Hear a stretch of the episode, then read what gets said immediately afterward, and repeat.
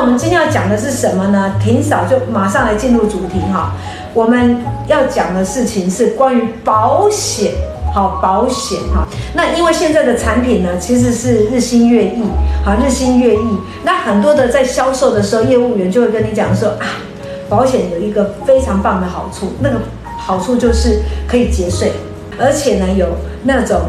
保险可以藏钱，有没有？搞你的塞卡啊，你的私房钱啊，你就把它放在保单里面。哈，常常那个业务员会用这一招，然后会用这一招来吸引大家去购买。诶，对啊，因为你放在银行，呃，也没有什么。那个利率的问题有没有？现在利率很低嘛，好像你在放了保险，它好像不会扣你的税，还可以把你的钱藏住，而且是隐性的，所以神不知鬼不觉哈，你就可以做到保险藏钱的一个概念哈。好，然后呢，还可以什么规划什么遗产税啊？好，听说可以避税啊。好，甚至呢。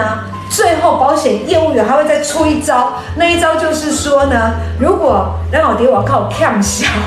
如果在外面有欠钱的话，好，可以避免什么？我跟你讲，你就你就把钱存在这个保单里面，可以免除被强制执行等等的说法，来让你签下这一份卖身契哈。那随着这一个保险的投保率不断的创新高呢，就有很多的争议跑出来了。好好，那最近呢，最高法院对于保险长险的这个理财的办法哈，他开始提出什么否定的一个见解。那以往债权债权人对于债务人呢，这个人寿保单好是难以作为强制执行对象的。就是说，如果今天我们真的欠钱了，然后我们把钱放在保单里面呢，其实这个债权人好像没有办法去追讨这个债务人的欠钱。但是现在呢，从去年十二月，在最高法院民事大法庭的一个裁定之下呢，已经出现了另外一个见解，好，而且还认定还蛮一致的啦，哈，就是等一下我们听安律师到底发生了什么事，让安律师来跟我们讲。来，安律师，现在就是说，如果你今天其实要讲这个题目，就是要跟大家分享说，如果你曾曾经就是说借朋友钱啊，那可能是。借借到钱之后，他可能你找不到他有财产，那其实是根据这个见解，其实你可以去查询他的保单，进而去解约这个保单，那就就你欠债部分就有另外一个方式可以解决。嗯、所以我们就用这个这样子一个例子，哈，就是说有一个哦八八十岁的这个老公，他七十啊，七年前跟他的太太一同去移居国国外，他原本以为可以安享安享晚年，就知道说意外被查出说他多年卖掉的房子，他欠税，哦欠税千万哦。哦，他欠税千万，结果他就已经移民到国外去了。哦，结果那个国税局有去查嘛，可是存款里面也没到达千万。就国税局跟法院要求说要解除这个这个老翁六张哈，六张一次付清的这个投资型保单。哦，那这个六张的价值当然是值值上千万了哈。嗯，就依照依照一般法院的见解是，债权人不能不一定能够将这个保单的这个价值，好视同于这个债务人的财产，要求还钱。好，那就最后到了这个最高法院民事庭的民事这个大法庭，他做出裁定说，这个部分其实，因为你解除这个保单对他的生活没有什么问题嘛，因为他移居国外，他国外还有很多钱，所以。所以这个部分就是最高法院就认为说，其实国税局可以去要求法院去解解约这个保单，然后去取得这个解约金，去去去追追这个税金。好，那所以就根据这个故事让大家知道说，根据国税局这样，他现在追税的这个规定，他其实可以追到哈，追到你的保单的部分。那这个部分当然，如果国税局可以追保单，一般人如果欠你钱，你也可以追到他的保单。了解，好，所以以前是不行的。好，因为其实借由这个事件呢，就让我们清楚知道以前它是不行的，因为它是隐藏的嘛。对。好，可是现在好像已经不是这样子的哈，是不能隐藏的啊，因为透过法院的一个介入呢，其实可以去把这个税追回来。好，那相对的这个保险藏钱的那个观念呢，好像就瓦解了，保单不能再藏钱的这件事情。来，我们看看安律师怎么用法律的角度来跟我们说明，好不好？来。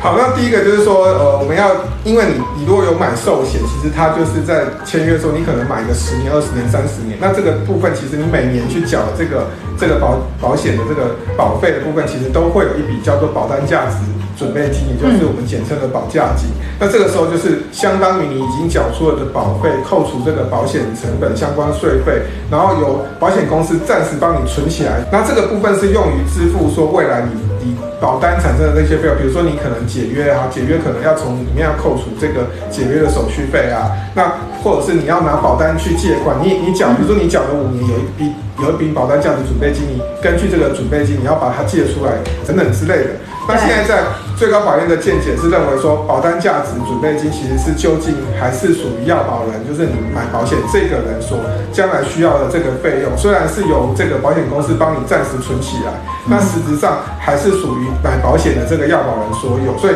要保人本身对于这个费用是属于要保人买保险人的财产。OK，那这是第一个。那第二个，法院它可以终止寿险的契约，然后让那一个呃。债权人他拿到这个解约金，是这样子吗？好，来，赶快。对，那就是说，因为刚刚已经有提到说，这个大法庭这个见解认为说，其实保单价的准备金是属于买保险的人的这个所谓财产。那这时候你就可以要求说，好，法院，你拿到这个胜诉判决之后，你可以要求法院去查，哈，去查他的保单之后呢，你去终止他的寿险契约，然后寿险契约终止之后有一笔。解约金，那这时候你就可以透过法院去拿到这笔解约金去偿还一套他欠你的钱。哦，对，哦，所以以前不能，以前是不行的。对，那现在是 OK 的哦。你们有没有听到重点啦？重点嘛，哈。对。因为现在国家他是债权人嘛，哈，所以他透过法院。可是相对的，如果你今天是债权人，状况之下，你知道对方欠你钱，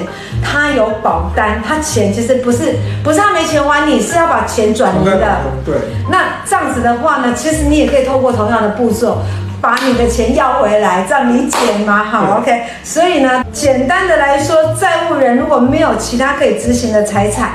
那这个债权人就可以申请法院强制将债务人将债务人的人寿保险契约去做解除哦，然后把保约金啊呃解约金解约金啊解约金拿来当做他偿还你的钱，这样子哈，OK。好，那这样子。那这样子好，又衍生了很多的问题的，比如说没有缴税款，好，那被罚款的啦，好，那这样会不会影响我们保险的理赔？好，这个是衍生题啦，好，来，嗯，那这个其实是说，我们就会现在就跟大家讲两个案例，就是说，其实就是根据好，最高法院去年的见解，其实现已经有一些案例，就是说他欠哈，他有欠税的情况之下，然后今天国税局或者是或者是县市政府的税监处有去解除哦，解约他的保。寿险的保单，然后去取得这个偿还他的这个税款。第一个就是说，新北市政府他有发现一个一个欠税大户，他有欠了两千万的这个娱乐税数十年，结果他去年已过去送了强制执行，他名下没有什么财产，而且他已经早就跑到国外去。结果呢，新北市的这个税捐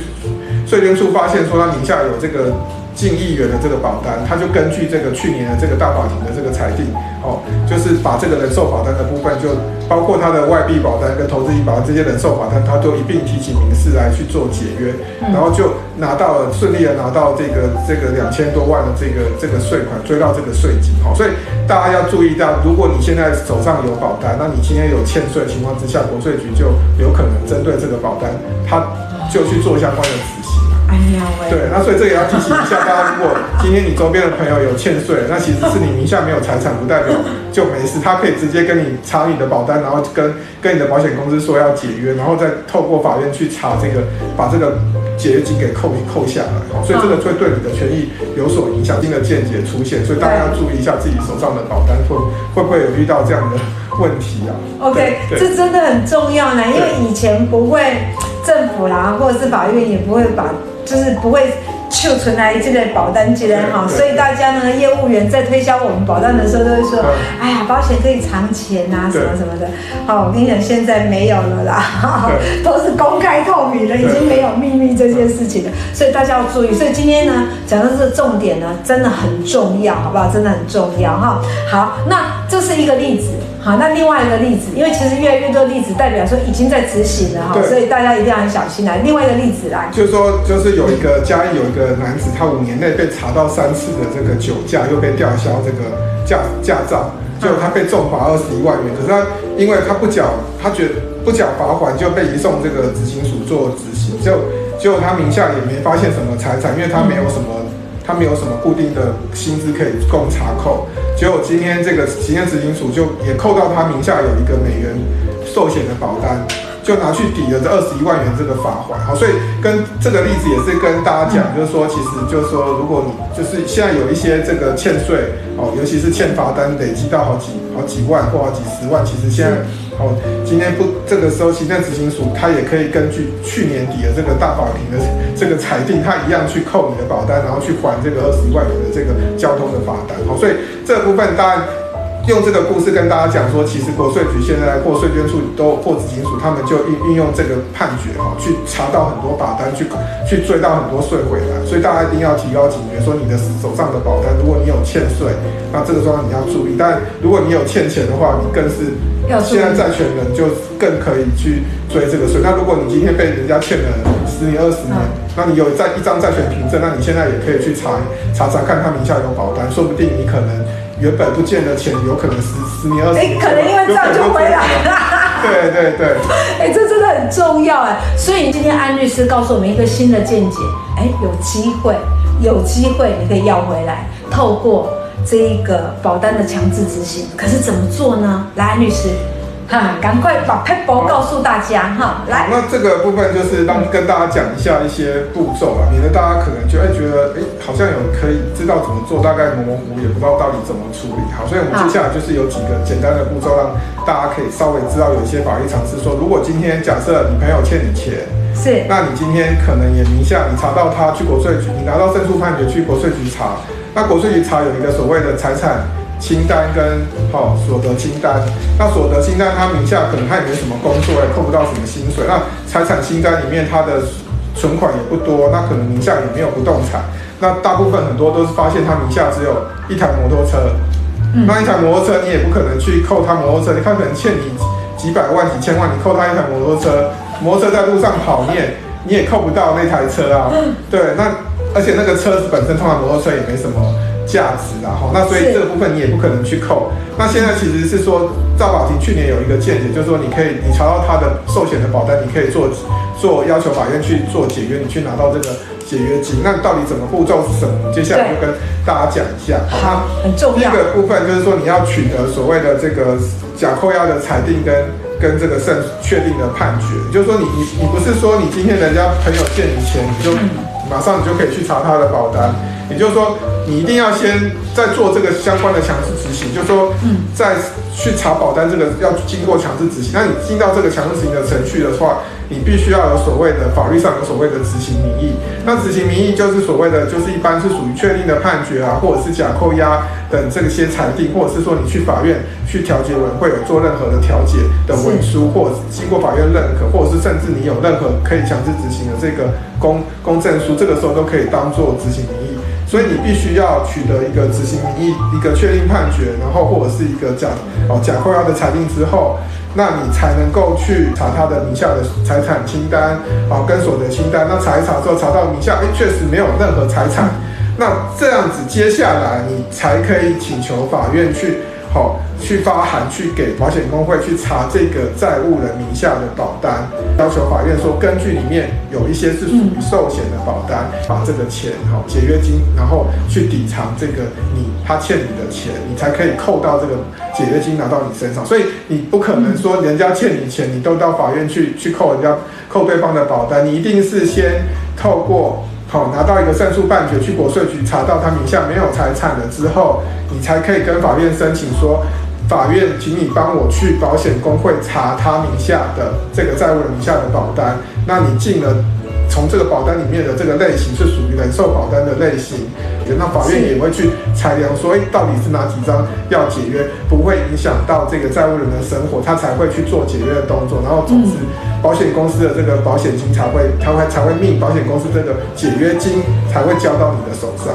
了解，好，所以其实有步骤的哈。对，好，就是说第一个呢，也不能说，哎，我们去法院就是说，哎，某某某，我们这样不是这样子哈，就是我们要先透过申请，好不好？好，那我们今天呢，呃，其实讲的很简单，可是这个对于我们每一个人哈，有保险的人呢，我们都要注意。对，好，那如果你真的有一些债务，好，那其实现在你要用保险的方式去把这些债务不理他。好，恐怕你们我们要有一个足够的认知，就是说，如果对方真的取得了这一些，呃，假扣押或者是确定判决，的这些书面的文书案啊、文书的话，他如果到法院去的话，有可能你的这个保险藏钱这件事情就会被推翻的。好，大家要有这个认知。好，那有些人来来去去哈，很多人是现在才进来。阿婷，那到底早安婷早在讲什么？要跟我们分享哪些法律的知识跟常识？我跟你讲，今天分享的，大家一定都会用得到，因为每一个人都有保险。那对于过去呢，可能都会有一些寿险啊、要保保险业务员会跟你讲说，哎，寿险可以保险长钱这这个概念。那现在有一个新的见解哈，这个概念呢，应该是要被推翻跟打破的。那到底是什么呢？我们就请安律师很快的哈，用一很简短的时间来跟我们做一个结论，好不好？来，到底发生了什么事？好，那这个这件事情就是我们要解释，就是去年十二月有一个，就最高法院有个大法庭的这个这个裁定哈，这个他有去针对说寿险哈，人寿险可不可以作为这个债务人这个执行名义的这个标的有所谓的争论。那根据这个所谓的大法庭做出的裁定，就是说如果今天债务以前以后这个债务人如果有欠钱，他名下没有财产，好，那这个债权人本身他可以去查到哈债务人本身的名下的那个人寿保单。然后可以要求哦，要求法院去做这个解约，然后取得这个这个解约金呢，他就可以要求法院把这个解约金来当做去还还债的这个这个部分，就是叫保险公司把这个解约金去交付给他来去做抵偿这个债务的这个动作。那这个判这个这个大法庭的决议，是因为之前国税局有个发现，有一个欠税千万的老翁，他名下没有任何财产，存款也不足以去去偿还这个欠国家的税金，就他就要求。去跟保险公司去去要去解约这个保单，那最后这个最高法院做出个决议说，哦，他可以解解约保单，那所以最后这个解约金也拿去做做去偿还这个他欠的这个税金，那最后就保这个解约金也最后都变变国家的钱，好，所以这个部分就请大家要注意一下，如果你今天有被被朋友借钱，那可能他名下没有财产，那你可以试着去查他的保单，要求法院来做一个解约，那这时候解约金就可以去。的当做偿还你的这个这个他多年前欠你的钱的这个这个方式之一了，对。OK，好，TikTok 朋友这边有一些问题哈，我们先让安律师把他把这个结论讲完，我会回答你的问题哈。我有看到你的问题了。好，来，那大法官的这个裁定见解，那所以以后我们的保单不能再藏钱了。是这样，对不对？来，安律师。好，那我们就接下来再讲更多关于这个大法庭的这个裁定的这个见解。第一个就是说，认为说大法庭的裁定认为，第一个就是保单价值准备金，就是说你有寿险就有所谓的保单价值准备金。嗯。那保单价值准备金虽然是保险公司它收受的，但是目的是要来支付这个买保险的人，就是要保人他本。买保险所需要的费用，去扣除一些行政费用，或者他保单要做做直借的部分，也要从里面去算保单价值去做直借。所以简单来讲，就是说，单纯这个保险公司是帮你把这个这个保保险金存起来，好，它存起来当当做日后之。之用，所以你缴的保费是当帮你存起来做做日后之用。那所以呢，实质上它还是归属于这个买保险人，就是要保人所有。那如果要保人如果欠债的话，那还是债务人还是可以做执行。好，所以这时候呢，债权人就可以要求去。你取得这个执行名义，就可以做相关强制执行的这个动作。OK，那像如果说我们有一些欠税啦，好，没有缴到一些税款啊，或者是呃有一些罚款啊，好，那这样子在于这个见解之下，是不是也会影响到我们的保险理赔？对，那就是说这个东西，如果你今天就是说，因为这个源自于刚刚讲的国税局嘛，你欠国税局钱，税税捐助钱，可能欠了税金，你名下可能你没有你没有存款，你也没有可能也没有什么不动产。那可能你就是刚好是有保单，那这时候根据最高法院这个这个民事大法庭的这个见解，那如果是今天债务人如果是长期欠税，那或者迟迟不缴罚款，那法院可以依照相关国税局税捐处的这个相关单位好的申请去解约你的寿险的保单，然后把你的解约金拿去去偿还这个欠国家的税金跟欠国家的罚单。OK，好，所以呢，还是要正常缴税，好不好？那个罚款还是要赶快给他缴一缴了哈。要不你有保单，你想说啊没关系，这边欠着，殊不知其实啊、呃、国税局呢可能就会用这个呃请法院来做一个强制执行了哈。所以大家真的要注意，好不好？好，那这个欠钱不还哦，呃，最重要的是这个债权人要怎么样去查询这个保单，然后去做一个强制执行。好，那第一个就是说你要取得这个假扣押的裁定，或者是说确定判决，就是说你今天假设有人欠你钱。那你要你要想去查询这个保单去做强制执行，你要先取得所谓的法院的确定判决，或者是假扣押的裁定，或者是说你法庭上有和解调解的这个笔录，或者是说任何其他可以强制执行的的公证书的时候，你取得这个执行名义，接下来哦才可以去做查询保单的这个动作。OK 好，所以我们记得哦，一定要取得假扣押跟裁定啊，假扣押的裁定或者是确定的一个判决，好，然后再去。啊、呃，法院申请保险公会的一个查报，对吧？好，好的，你看今天洋洋洒洒的，这样大家就真的学到了。其实这个观念很简单，可是因为以前的观念是这样，现在观念其实要被推翻了哈，所以大家一定要有一个这个新的一个法律的见解跟认识。好，今天呢，谢谢我们的安律师，有什么讯息就欢迎你们私讯我们啦。哈，那我们早安平嫂就下次见啦。好，拜拜。